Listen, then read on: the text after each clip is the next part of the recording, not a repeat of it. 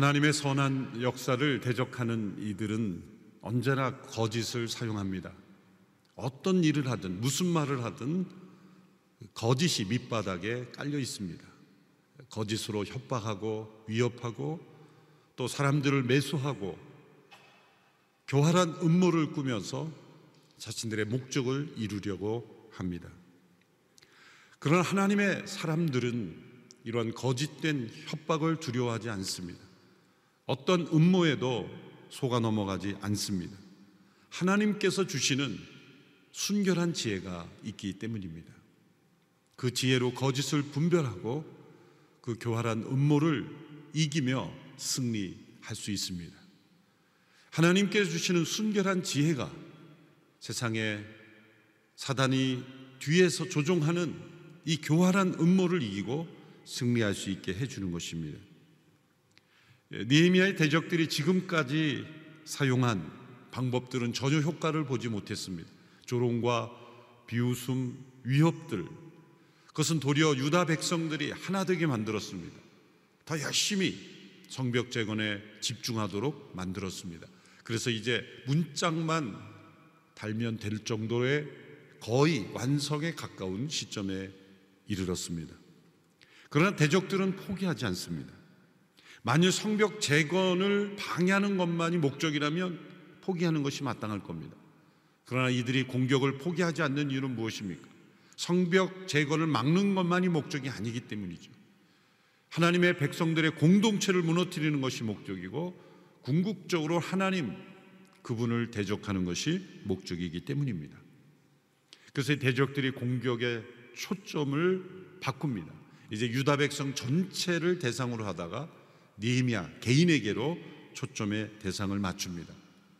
영향력이 큰 지도자 한 사람을 무너뜨리면 그 백성 전체를 무너뜨리는 것과 같은 효과가 있기 때문이죠. 임지레란 당시에 이 이순신 장군을 무너뜨리려고 도요토미 히데요시가 이중 간첩을 첩자를 국내에 보내요. 이순신 장군을 음해하고 또 헛된 소문을 통해서 수군 통지사에서 끌어냈던 역사를 우리는 잘 알고 있습니다. 그래서 그 후임 수군 통제자가 엄청난 그런 패배를 경험했던 기억 있습니다. 바로 이런 역사에서 일어나는 그런 거짓을 통한 음해 또 교활한 음모를 통해서 선한 일을 무너뜨리고 또 악한 이들이 장악하는 세상을 만들려고 끊임없이 사단은 노력하고 있습니다. 이 니에미아의 대적들이 오늘 6장에 이르러 교활하고 간교한 음모로 니에미아를 공격합니다. 이들의 음모에는 거짓, 속임수, 그리고 교활함으로 가득합니다. 세 가지 교활한 음모를 사용했습니다. 첫째는 평화를 가장하여 니에미아를 해치려 한 것입니다. 1절, 2절의 말씀을 보십시오. 내가 성벽을 다시 건축해 허물어진 부분들을 남김없이 다 메웠다는 것을 산발락과 도비아와 아라비아 사람 게셈과 그 나머지 원수들이 들었습니다. 그러나 그때까지도 나는 아직 성문의 문짝을 달지 못했습니다. 그때 산발락과 게셈이 내게 이런 전가를 보냈습니다. 오시오, 우리가 오노 평지의 한 마을에서 만납시다. 그러나 사실은 나를 해치려는 수작이었습니다. 산발락과 게셈은 느헤미야에게 오노 평지에서 만나자 평화 회담을 제의했습니다. 이제 완공을 눈앞에 두고 있는 때였기 때문에 방심하기 쉬운 때였습니다. 왜 이런 회담을 제안했겠습니까? 이제 성벽 재건이 다 완성되었으니 우리도 이제 마음을 접겠다, 포기하겠다. 이제 어쩔 수 없이 우리도 받아들이겠다. 그러니 이제 잘 서로 지내보자. 라는 취지의 제안을 했겠죠. 속기 쉬운 때입니다. 성공을 눈앞에 둔 때 우리의 마음이 들뜨기 쉽고 분별력이 사라지기 쉽습니다. 사단은 바로 이러한 때를 노리고 악한 자들도 이러한 때를 노립니다. 역사적으로 평화를 이용하는 거짓된 무리들이 많았죠. 한국 사회에서 출현한 이단 사이비들은 공통적으로 이 평화라는 단어를 사용했습니다. 어느 이단 사이비 단체는 평화로 세계 모든 종교를 통일할 수 있다 주장해 오지 않습니까? 그래서 그들이 하는 모든 행사는 다 평화라는 이름을 붙입니다. 진실을 외면하고 거짓을 이용하는 평화는 진정 평화일 수 없습니다. 놀라운 것은 예수님께서 처음부터 평화를 말씀하지 않으셨다는 것에 주목해야 합니다. 마태복음 10장 34절의 말씀을 보시면 내가 이 땅에 평화를 주러 왔다고 생각하지 말라. 나는 평화가 아니라 칼을 주러 왔다. 만 예수님의 모든 말씀을 종합해 보지 않고 요 한 말씀만을 핀셋으로 꺼내서 해석한다면 예수님은 이상한 분이 되는 거죠. 평화를 주러 온 것이 아니라 칼을 주러 왔다. 얼마나 무서운 말씀입니까? 예수님께서 왜 평화를 주러 온 것이 아니라 칼을 주러 왔다고 말씀하셨습니까? 그것은 하나님의 공의 앞에 대면하는 것은 칼처럼 우리를 날카롭게 파헤치기 때문이죠. 하나님의 공의와 하나님의 진리 앞에 서는 일 없이 진정한 평화는 이루어질 수 없다는 겁니다. 십자가는 하나님의 칼입니다. 세상을 심판하시고 동시에 구원하시는 하나님의 칼입니다. 죄에 대한 하나님의 공의로운 심판의 칼이요. 또한 우리를 다시 살리시는 죄로부터 살리시는 하나님의 수술의 칼인 것입니다. 예수 그리스도의 십자가 위에 이 하나님의 칼이 임했고 그 십자가를 통해서 우리에게 진정한 평화가 임한 것이죠. 그래서 에베소 2장 14절에 그리스도는 우리의 화평이시라. 그리스도가 우리의 평화시라. 그렇게 고백할 수 있는 것은 그리스도의 십자가에서 그분의 육체로 하나님의 칼을 맞으셨기 때문에 그분의 몸으로 우리가 담당해야 될 심판을 담당하셨기 때문입니다. 그리고 우리는 그분의 죽음과 함께 하나님의 영적 수술을 받아 다시 살 수 있는 구원의 길이 열렸기 때문이죠. 바로 그때 하나님의 평화가 임하는 것이죠. 십자가 없는 평화는 존재하지 않습니다. 하나님의 공의를 경험하지 않는 하나님의 평화는 존재하지 않는 거죠. 니에미아는 구약 시대에 살았지만 평화는 그렇게 쉽게 오지 않는다는 것을 잘 알았기에 그는 분별할 수 있었습니다. 계속해서 조롱과 비웃음, 위협을 일삼는 자들이 갑자기 평화를 말한다고 해서 그 평화가 진정 찾아오지 않는다는 것을 알았습니다. 그래서 니에미아는 단호하게 그들의 제안을 거절하죠. 그들은 네 번씩이나 제안했어요. 계속해서 이렇게 계속 제안을 하면 진정성 있게 느껴지죠. 오노 평지에서 만나자. 오노 평지에서 만나자. 계속 소식을 네 번씩이나 전하. 오노 편지에서 만나자. 니에미아 어떻게 대답했습니까? 오, 노. 웃어주셔서 감사합니다. 왜 웃는지 모르는 분들은 옆에 분에게 나중에 물어보시기 바랍니다. 니에미아는 3절에서 이렇게 이유를 대서 거절했죠. 내가 큰 공사를 하고 있으니 내려갈 수가 없어. 어떻게 내가 자리를 비워 이를 중지시키고 당신들에게 내려가겠어? 이것이 지혜입니다. 당신들은 지금 거짓으로 가득 차 있고 음모로 가득 차 있기 때문에 내가 다 안다 그러고 그런 얘기 할 필요가 없는 거죠. 지금 난 할 일이 많다. 그니 갈 수 없다. 단호하게 거절했습니다. 그들의 음모가 무엇인지 드러내는데 시간을 소비하지 않았습니다. 하나님의 사람은 무엇을 어떻게 거절해야 되는지를 아는 사람이에요. 위장된 평화에 속아 시간을 낭비하지 않는 것입니다. 이것이 순결한 지혜요, 순결한 지혜가 교활한 음모를 이기는 것입니다. 두 번째는 거짓 소문을 통해 니헤미야의 지도력을 무너뜨리려고 한 것입니다.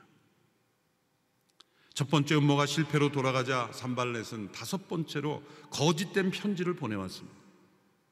그 편지의 내용은 바로 이것이었습니다. 6절에 이하의 말씀을 보면 다음과 같은 내용이었습니다. 당신과 유다 사람들이 반역을 꾀하고 있고 그래서 성벽도 건축하는 것이라는 소문이 여러 나라에 돌고 있으며 게셈도 그 말이 맞다고 했어. 게다가 이 소문에 따르면 당신이 그들의 왕이 되려고 하며 심지어 예언자를 세우고 예루살렘에서 당신에 대해 유다의 왕이 있다라고 선포하려고 한다는 말을 들었어. 이제 이 소문이 왕께도 보고될 것이요. 그러니 이제 우리가 만나서 함께 의논합시다. 이 편지의 내용은 거짓이었습니다. 니에미아와 그 백성이 지금 반역을 꾀하고 있다는 겁니다. 니미아가 아닥사스다 왕의 신임을 받고 이제 진석까지 도움을 받으면서 이 일을 추진하고 있는데 반역을 하려는 것이다. 이 성벽이 재건되면 유다 백성들이 돌변하여 페르시아 왕에게 반역할 것이다. 그런 소문이 돌고 있다. 그죠? 자기가 빠져나갈 구멍은 다 여기에 마련한 거예요. 그러나 이것은 자신이 들은 소문이 아니라 자기 자신이 만들어낸 거짓이죠.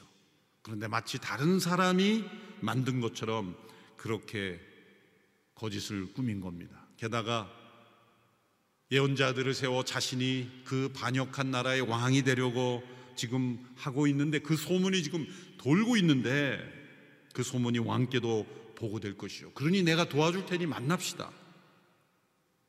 이 거짓 소문. 더군다나 이 편지를 봉하지 않은 채로 사마리아에서 예루살렘으로 보냈다는 겁니다. 봉하지 않았다는 건 뭐냐면 그 심부름을 하는 사람이 언제든지 읽어볼 수 있다는 거예요. 중요한 편지, 관리들이 보내는 편지는 다 임봉하게 돼 있어요. 시를 하게 돼 있어요. 보지 못하게. 그런데 그것을 아무 장치를 하지 않았다는 것은 보라고 한 겁니다. 그리고 소문이 사마리아에서 예루살렘으로 오는 것까지 계속해서 소문이 나도록 그렇게 만든 거죠. 이 거짓된 소문. 만일 이 소문이 왕에게 전해진다면 니에미아는 당장 처형당할 수도 있어요. 성벽 재건이 완성되지 못할 수도 있어요. 이것을 해명하려고 페르시아에 다녀오는 동안 이 성벽 재건은 어떻게 될 수 있지 몰라요. 또 니에미아가 자신이 스스로 거짓 예언자를 세워 왕이 된다는 것을 백성들이 소문이 알게 되면 리더십에 큰 문제가 되죠. 아주 교묘하고 교활한 비열한 방법이죠. 여러분 이러한 그 거짓 소문, 비열한 음해하는 그런 소문을 겪어본 적이 있으세요? 저는 사실 있어요. 그래서 이 본문이 너무 실감이 나요. 누군가의 얼굴이 자꾸 떠올라요. 누구라고 얘기할 수는 없어요. 그러나 제 가까이 있었지만 제가 하는 일을 교묘히 트위스트해서 사실이 아닌 것을 왜곡돼서 그렇게 사람들에게 알리고 마치 자신이 만들지 않았고 자신이 들은 것처럼 얼마나 이 수법이 똑같은지 몰라요. 사람들이 이렇다더라. 그런데 그렇게 말한 사람은 아무도 없고 자기가 만든 거예요. 참 힘듭니다.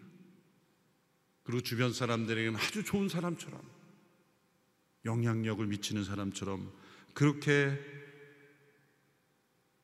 자신을 포장하고 또 모든 말이 거짓은 또 아니에요. 자신이 빠져나갈 수 있는 방법은 이처럼 내가 그렇게 들었습니다. 누가 말했냐고 그건 말할 수 없습니다. 그 사람을 보호해야 됩니다. 틀림없이 이 산발랏도 그러한 생각을 가지게 된 거죠. 그래서 제가 여러 번 예전에 말씀드렸지 않습니까? 제가 미국에서 목회할 때 소문 실명제라는 걸 주창했다고. 여기저기서 사람들이 이렇다 그럽니다 그러는데 이 출처를 알 수 없는 소문이 자꾸 도는 거예요. 그래서 제가 이렇게 선포했죠. 누가 이렇다더라 말하는 것은 사람의 이름이 네임택이 붙어 있지 않으면 바로 그 사람이 말한 거다. 그러니 누가 이렇다더라고 전하지 말라. 누가 이렇게 말했습니다라고 말할 수 없는 것은 말하지 마라.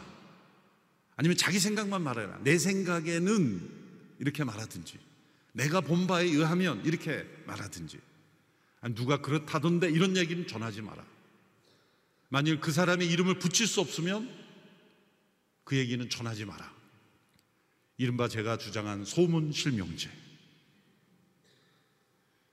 이런 소문 실명제가 사회에 있어야 돼요. 자기 말에 책임을 지고 또 전해 들은 소문은 전하지 않는 그리고 그런 말은 만들어내지 않는 그러한 사회가 되어야 합니다. 니에미아에게 다가온 이 도전도 바로 그러한 것이었어요. 잠언 6장 16절 이하에 보면 하나님께서 미워하시는 일곱 가지가 있는데 교만한 눈, 거짓된 혀, 무지한 자의 피를 흘리는 손, 악한 괴계를 꾀하는 마음, 빨리 악으로 달려가는 발, 거짓을 말하는 망령된 증인 그리고 형제 사이를 이간하는 것. 이 중 세 가지가 다 거짓 소문과 관련된 것입니다. 자, 느헤미야는 이것을 어떻게 대응했을까요? 단호하게 거짓이라는 것을 밝혔습니다. 그러나 하나님을 의지하는 기도가 더 간절했습니다. 8절 9절을 보십시오. 나는 그에게 이런 화답을 보냈습니다. 당신이 한 말은 모두 거짓이요. 당신이 꾸며낸 것일 뿐 실제로 그런 일은 없어. 그들은 우리에게 겁주려 했습니다. 그렇게 하면 우리가 낙심의 공사를 끝내지 못할 것이라고 생각한 것입니다. 그러나 하나님이여 이제 제 손을 강하게 하소서. 그는 거짓 소문을 해명하는 일에 매달리지 않았습니다. 그는 단호하게 거짓을 알리고는 하나님께 기도하며 더욱 일에 집중했습니다. 이런 상황에 휩쓸리지 않고 염려와 두려움 없이 담대하게 집중할 수 있기를 기도하는 것입니다. 해명은 간단하게, 그러나 기도는 깊이, 더 많이 하는 것. 이것이 순결한 지혜입니다. 이 순결한 지혜가 교활한 음모를 이기는 것입니다. 세 번째 음모입니다. 그것은 두려움을 이용해서 하나님의 율법을 범하게 만드는 것이었습니다. 이 거짓된 무리들은 반드시 매수자, 매수하여 사람들을 확보합니다. 거짓된 일에 기쁘게 참여할 일은 없어요. 다 보상을 주고 뭔가 대가를 주어야 참여하게 되어 있죠. 반드시 매수된 사람들이 나옵니다. 니에미아를 넘어뜨리는 세 번째 음모는 니에미아 가까운 사람을 매수하여 그에게 거짓으로 두려움을 갖게 하여 하나님의 율법을 어기게 하는 것이었습니다. 오늘 본문 10절에 보면 스마야라는 사람이 나오죠. 어떤 음모인지 한번 보십시오. 10절. 어느 날 무해 다벨의 손자이며 들라의 아들 스마야가 두문 불출함으로 내가 그 집에 갔더니 그가 말했습니다. 사람들이 당신을 죽이러 올 것이니 우리가 성전한 하나님의 집에서 만나 성전 문을 닫읍시다. 그들이 밤에 당신을 죽이러 올 것입니다. 이 스마야라는 사람은 느헤미야가 잘 알았던 가까웠던 사람으로 나타납니다. 왜 그럴까요? 스마야가 두문불출함으로 느헤미야가 집에 신방했다는 거예요. 그 느헤미야 바쁜 이 시기에 집까지 찾아갈 정도면 이상한데 이 친구가 왜 안 나오지? 이스마야는 이 니에미아의 호기심을 이끌어내기 위해서 두문불출한 거죠. 오늘날처럼 핸드폰이 있었으면 전화만 하면 될 텐데 연락할 방법이 없으니 집에 찾아간 거예요. 사실 뭐 예루살렘이 큰 그런 도시가 아니었기 때문에 언제든지 찾아가 볼 수 있는 거리였죠. 집에 갔더니 마치 자기가 엄청난 하나님의 계시를 받은 것처럼 심각한 얼굴을 하고 니미아 편인 것처럼 말하는 거예요. 이제 그들이 당신을 곧 죽이러 올 텐데 내가 그런 계시를 받았는데 당신이 살려면 하나님의 성전 성소에 들어가 숨어야 된다. 나 내가 같이 다 가주겠다. 마치 니에미아 편인 것처럼 그렇게 거짓으로 니에미아를 두렵게 하여 이제 하나님의 성소에 들어가는 것만이 사는 길이다. 그렇게 제안을 한 거예요. 만일 그 제안을 니에미아가 두려움 때문에 그럴까? 그래야 되겠다. 라는 순간 그는 하나님의 율법을 어기게 된 거죠. 어떤 이유든지 들어가서는 안 되는 제사장 외에는 들어가서는 안 되는 영역이었기 때문입니다. 그래서 그가 이렇게 대답하죠. 11절 말씀 보십시오. 그러나 내가 말했습니다. 나 같은 사람이 도망가야 되겠소? 나 같은 사람이 성전 안으로 들어가 목숨이나 구하겠소? 나는 가지 않겠소? 그 순간 나는 하나님이 그를 보내지 않았다는 것을 알았습니다. 도비아와 산발라시 그를 매수해 그가 나에 대해 이런 예언을 했습니다.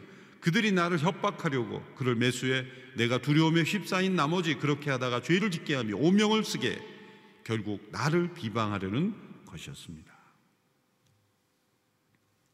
니에미아가 이런 교활한 음모에 넘어가지 않을 수도 있었던 이유는 무엇일까요? 그의 말에 답이 있습니다. 나 같은 사람이 도망가야 되겠소? 나 같은 사람이 목숨을 구하려고 하나님의 율법을 어기며 성전 안으로 들어가야 하겠소?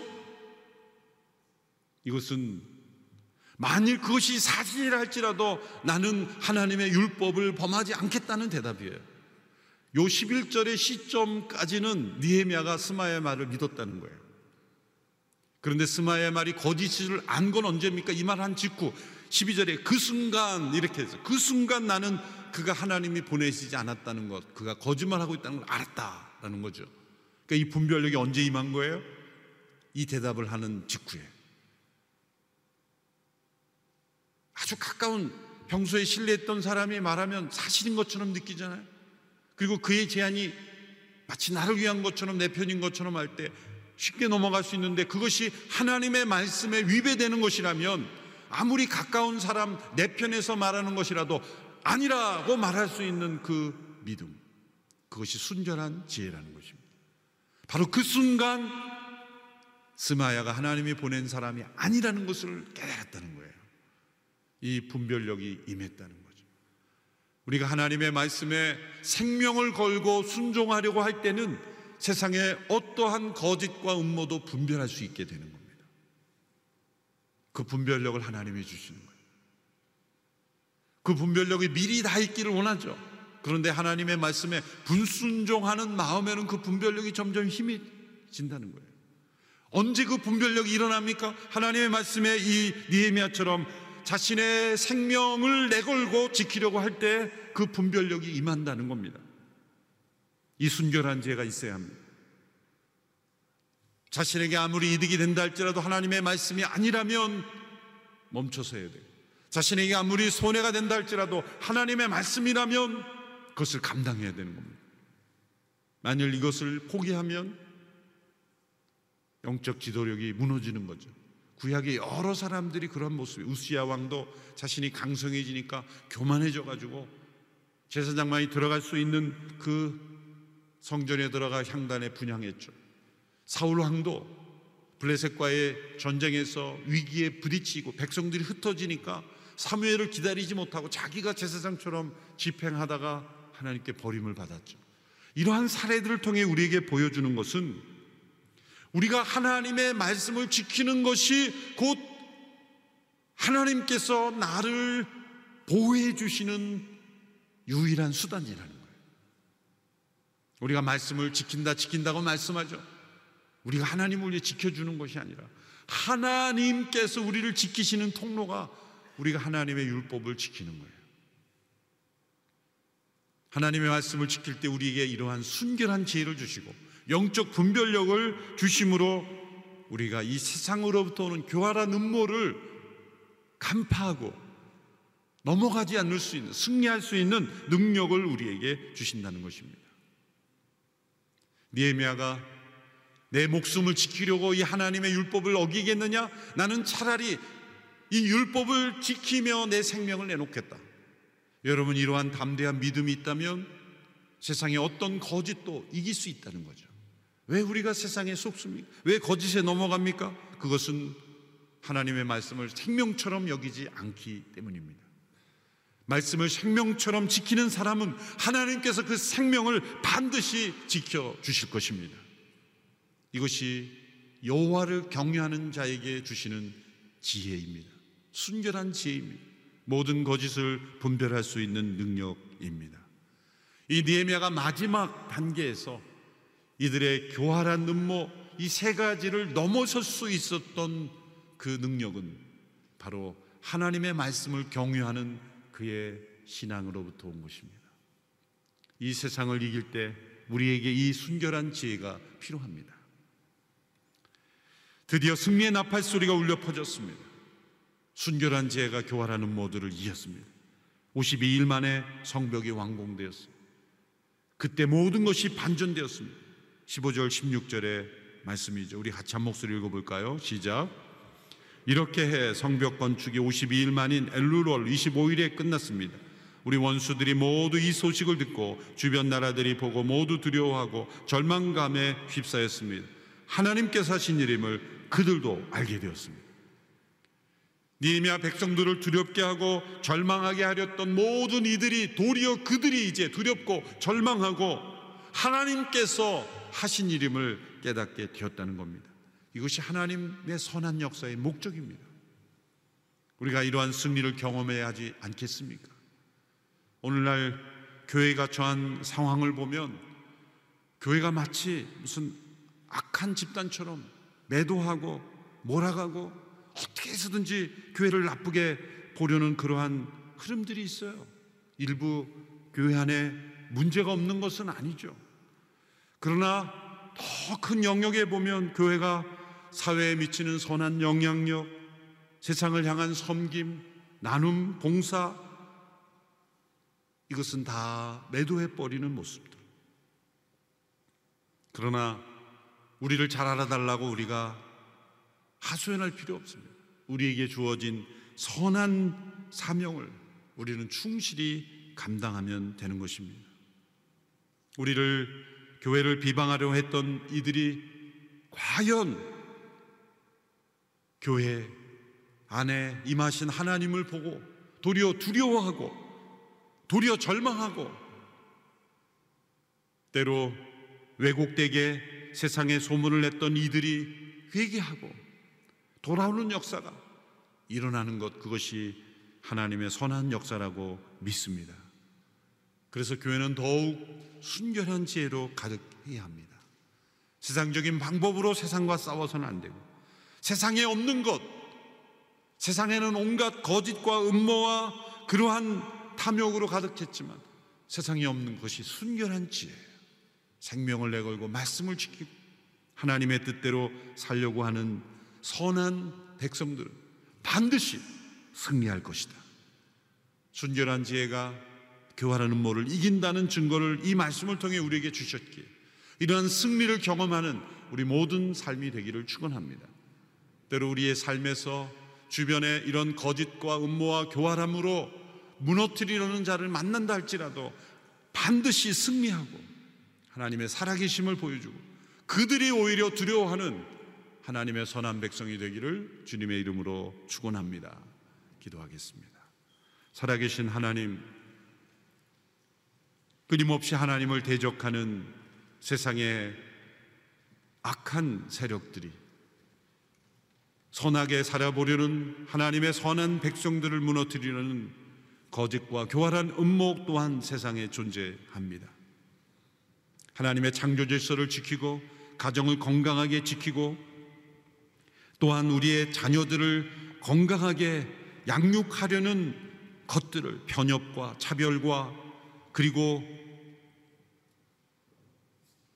다른 사람을 무시하는 그러한 것들로 왜곡하여 이 세상을 더 혼란하고 무질서한 세상으로 만들어가는 흐름 앞에서 우리에게 순결한 지혜가 필요합니다. 하나님이 어려운 시대에 교회에게 더 순결한 지혜가 충만케 하기를 원하며 우리 주의 백성들에게 더 거룩하고 순결한 지혜로 하나 되어 하나님의 승리를 경험하는 저희들이 되게 하여 주옵소서. 예수님의 이름으로 기도하옵나이다. 아멘.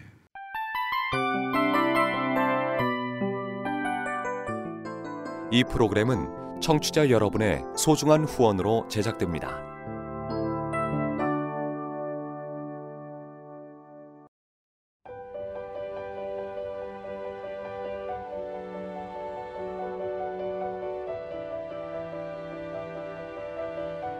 세상에는 수많은 교회들이 있지만 더 깊이 있는 말씀 강해를 찾기 위해 크기로만 교회를 선정하지 않습니다.